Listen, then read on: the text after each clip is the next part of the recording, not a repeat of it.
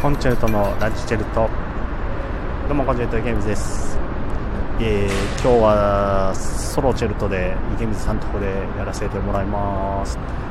ということで本日ですね、えー、今日あげてるってことなので、えー、今日は9月22日、えー、まさにこの日収録しておりますけども今日はですね、えー、夜にですね、え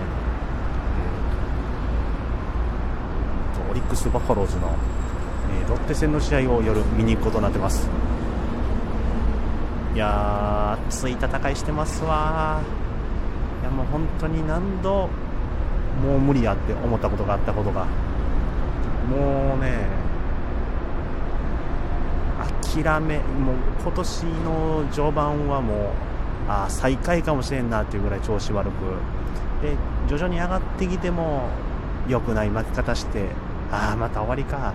と思ったらまた上がってきておおいけるんちゃうか。と思ったらまた負けてダメだ。とで9月入ってでもね中旬ぐらい上上旬中旬ぐらいの時にああまあよく頑張ったよ。でももう終わりかなって思いました。しかしこの前のソフトバンク戦の3連戦でねあんな熱い戦いが見れるとはねいやオリックスは本当に変わりましたよ。本当に変わった。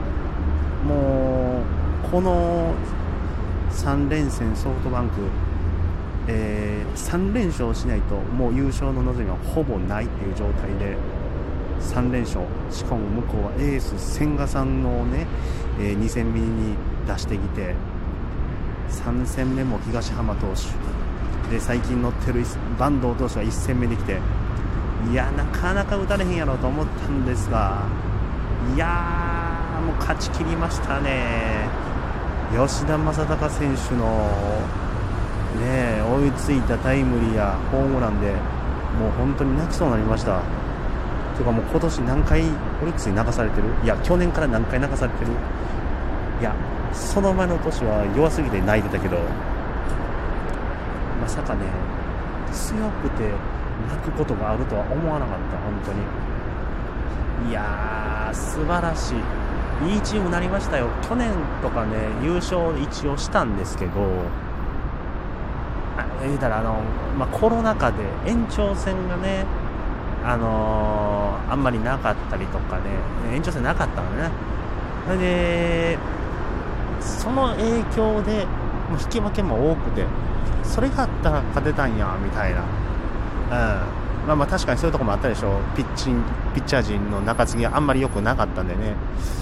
けど今年はもうそれを絶対言わさない。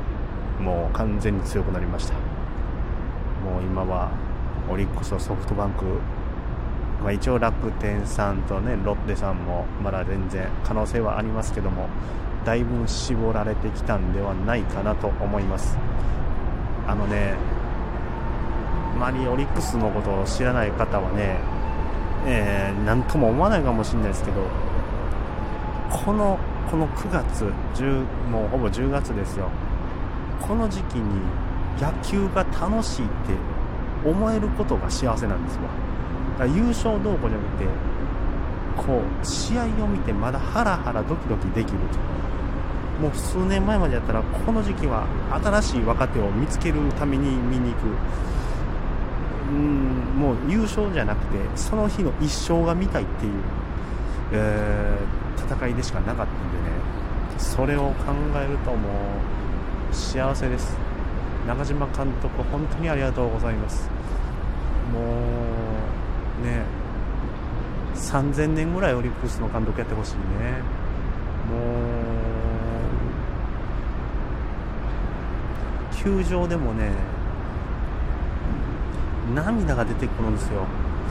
いや宗選手じゃないんやけどほんまにもうね泣けてくるわ。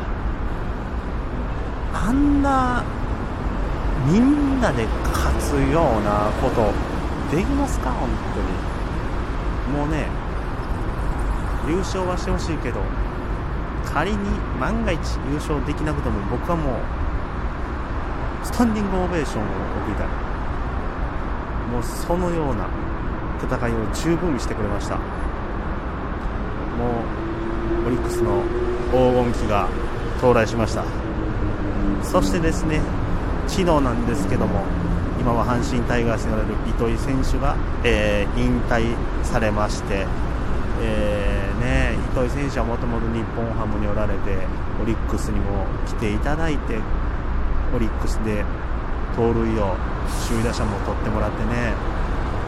2014年のあのソフトバンクとの劇的なこう争い優勝争いね。10点2の戦い。あれをね引っ張っててくれたのもね糸井選手ですよ。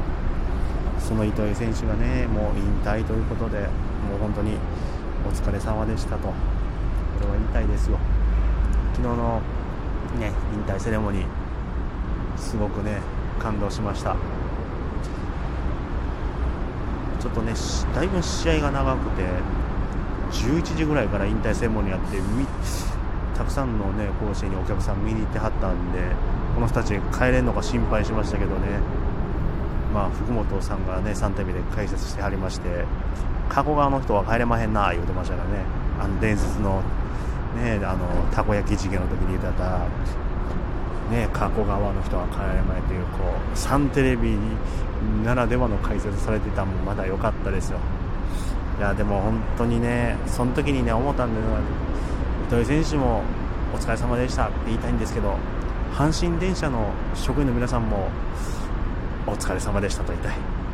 なんと11時40分ぐらい夜夜ですよ。23時40分ぐらいにセレモニー終わって本来ならもう12時過ぎには終電なのにかかわらずそこから臨時列車を出してお客さんもちゃんと送り届けたっていうのを、ね、ニュースの記事見ましたよ。もうね阪神さんは阪神電車と一体になって阪神大学を支えてるんやなと。もうねそれもまた投げるわ。阪神電車にも投げるわ。うんもんじゃもう阪神電車も投げんでた近鉄電車にも投げるわ。もうありがとうや。ねそんな気持ちになりますよ。本当に涙もろいわ。なんかね最近のこの涙のもろさはちょっと異常かもしれなくてあのー、旅行とか行くと行った時に電車が動き出すだけでなんかね泣けるんすよ。あの電車が動き出した時のあの音ね。なんやろね。どういう感情か分かんないんですけど泣けるんですよ。だから野球場見に行ってても試合で勝ってとか逆転勝ちで泣くとかじゃなくてあの試合始まる前の選手が入場するとこでも泣いてるのってね。あの昔僕ってもうね感情がねもうないからねあるんやけどない言われてたからほんまに泣くことなかったのに。いやもうちょっとしたことでね涙が出てくるようになりました。僕もねこの年をね重ねるごとにねあの人間になっててます。ちゃんとした人間になっててますわ。ありがたいわ。もっともっとね僕は早くね人間になりたいなと思っております。さあさあさあ。えー、っと足立に許可なくちょっとメッセージをねいただいてるみたいなんで、能見さんの引退、引退さんの引退ともに阪神オリンピックで感慨深くなりますねということで、ケンジさん、そうなんですよね、能見さんも引退されるということでね、9月30日に引退セレモニーがありますけれども、そちらの試合、僕は見に行きます。チケットもね、めちゃくちゃ売れてるみたいで、おそらく満員御礼になるんちゃうかなと。この日はもう阪神ファンの方も能見さんを見に来られるのではないかと思うのでこの日はねオリックスというか大阪ということで阪神とオリックスのファンの皆さんで一緒に応援したいなと。そして能見さんを気持ちよく送り出していただきたいなと思います。僕はまだまだ漫才師引退しません。